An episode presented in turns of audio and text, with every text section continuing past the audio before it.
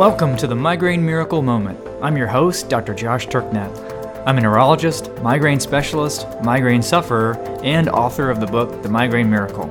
In this podcast, you'll learn all about how to find your path to migraine freedom without pills. Let's get started.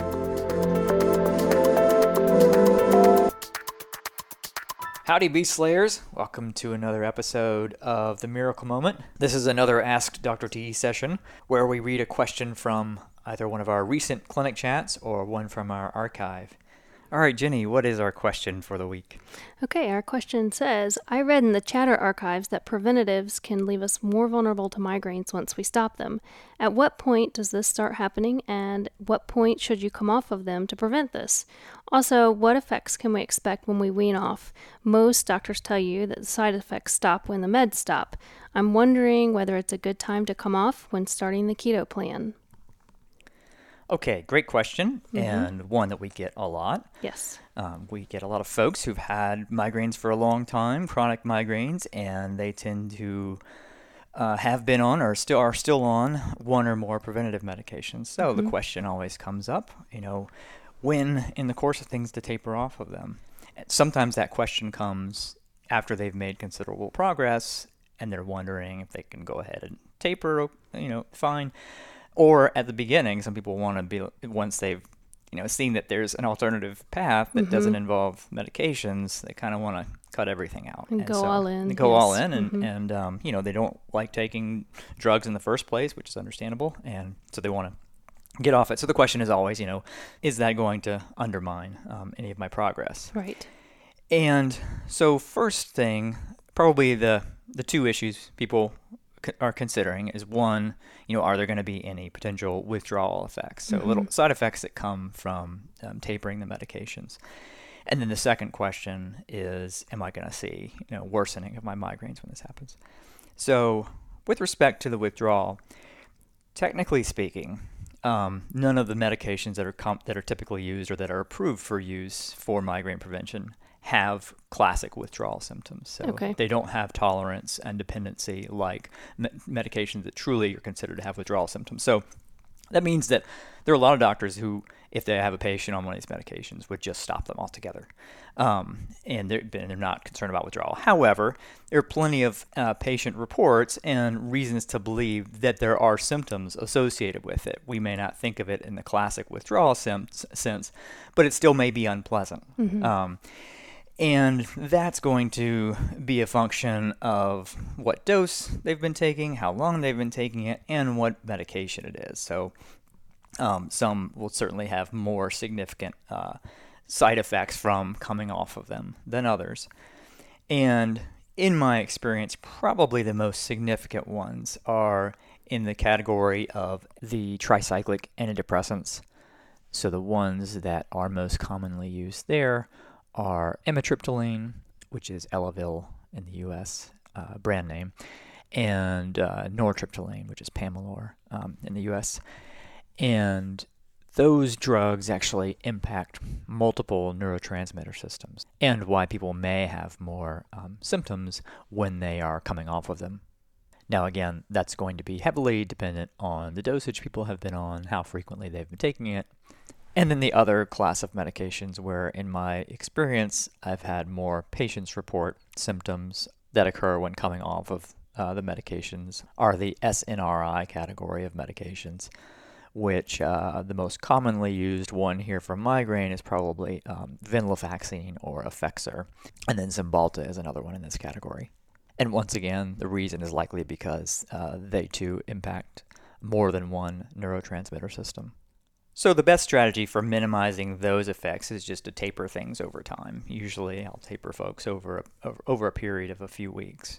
But again, not all doctors do this, and I've known of a great many people who have just stopped them altogether without any kind of taper and not noticed anything. Mm-hmm. And and in all honesty, usually it's the folks who've asked about the possibility of withdrawal symptoms who end up experiencing them. Yeah, so so mm-hmm. one of the issues here is the expectation of this happening can actually make it more likely to happen. The the well known and well documented nocebo effect. So I would say in general, the vast majority of people who have stopped them um, without even without a taper haven't noted or reported any significant symptoms. They may have actually experienced something, but not known what to attribute it to. So that's Right, possible as okay. well. The other question being, you know, is this going to undermine my progress at all, or is this going to be, you know, make me more prone to migraines for a period of time? And the the upside here, which is which is a, a, a upside and downside at the same time, is that the preventatives actually don't work very well. So mm-hmm. that actually makes them beneficial in this stand, from this standpoint because taking them away usually doesn't do a whole lot. right. um, and that's been by and large my experience. That's it's possible, and sometimes you know the, if they do work, they usually work for a short period of time, or help for a short period of time. So likewise, coming off them may see things worsen for a very short period of time. But again, that's still the exception to the rule. I don't typically see any change um, in frequency, especially for those who have adopted the plan and are doing that. Then the, you know the the the preventatives are just a non-issue either way. And in terms of, of kind of someone who's deciding when to do this, um, I generally advise people not to make more than one change at a time. That way, you know if you've made a change and you're experiencing something, you kind of know what to attribute it to. Um, so, you know, if someone's just starting with the put, implementing a bunch of new diet and lifestyle things, probably not the best time to be also tapering medications and sort of muddying the waters there. And since they don't really influence things either way, you know, I don't. There's not an imperative to ditch them, you know, at that point in time. However, if someone is in the boat where they're just like, I'm done with medications altogether, that's perfectly fine too. And psychologically, that may be, may be beneficial. So that's really just an, an individual decision. So, if somebody, you're saying that you recommend one change at a time. So, if we're looking at the three pillars of migraine freedom, which one do you address first? So the three pillars being um, establishing metabolic flexibility, um, minimizing mismatched foods and behaviors, and um, eliminating rebound. Mm-hmm. And uh, if people have heard any of the prior podcasts on rebound, they'll know that that one is typically going to be the most important in the beginning, um, addressing the medications, and that's because your you won't be able to see the fruits of your efforts in the other pillars until that one is dealt with. Or at least as clearly. Not nearly as clearly, right? Um, and so you it may give you the illusion that things aren't improving um, if those are still in the mix because their influence is so powerful. Right. And and I think that's one challenge people have when they come to us is that they see this plan as just the diet piece and they start there and if they don't see immediate results because they haven't atta- tackled the the rebound piece. Yeah, and we saw that happening a lot several years ago, mm-hmm. which is w- really when we started being focusing so much on making sure people were mindful of that aspect, and that's actually when the three pillars came about, Right. Because it was it was you know so absolutely essential to to things working. Mm-hmm. Right. And I talk about this phenomenon that we've experienced or seen with a lot of the people we work with is that they'll come in and have this slow progress while they're implementing the plan, building those other two pillars, and then you know have stopped or greatly reduced abortive medication consumption, and then suddenly they see this jump, this improvement, and you know it's finally that that rebound piece getting out of getting out of the way, and then they can suddenly see the fruits of all the other stuff that they've. Right. Mm-hmm. I believe I referred to that in the course as the uh, intersection of triumph. So where your your rebound, uh, you know, the vulnerability from medications is going down, and then your you know benefits from the plan is going up, and then you cross this sort of threshold where they those things cross, and then you start to see Right. And uh, in dramatic case improvements. anybody's wondering, the course you're referring to. Yeah, right. The Beast Slayer Training Academy. Right. Yes.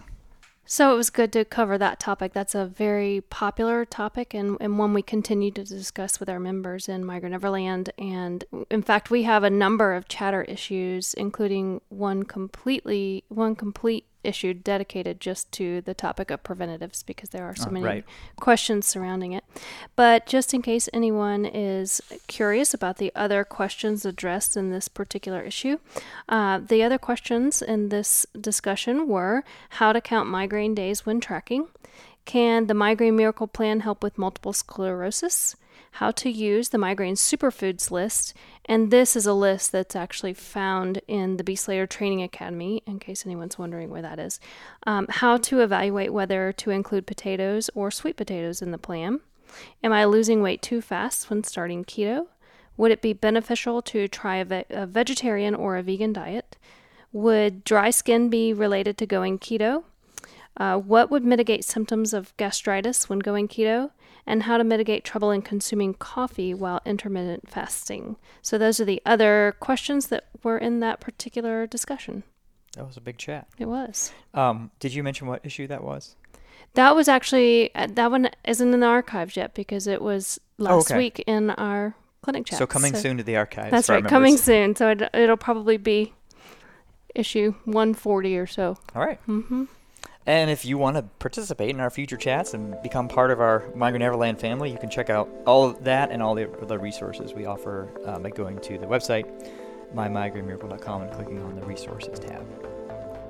And if you like this podcast, uh, don't forget to subscribe, and it'd be awesome if you left a rating and review in iTunes.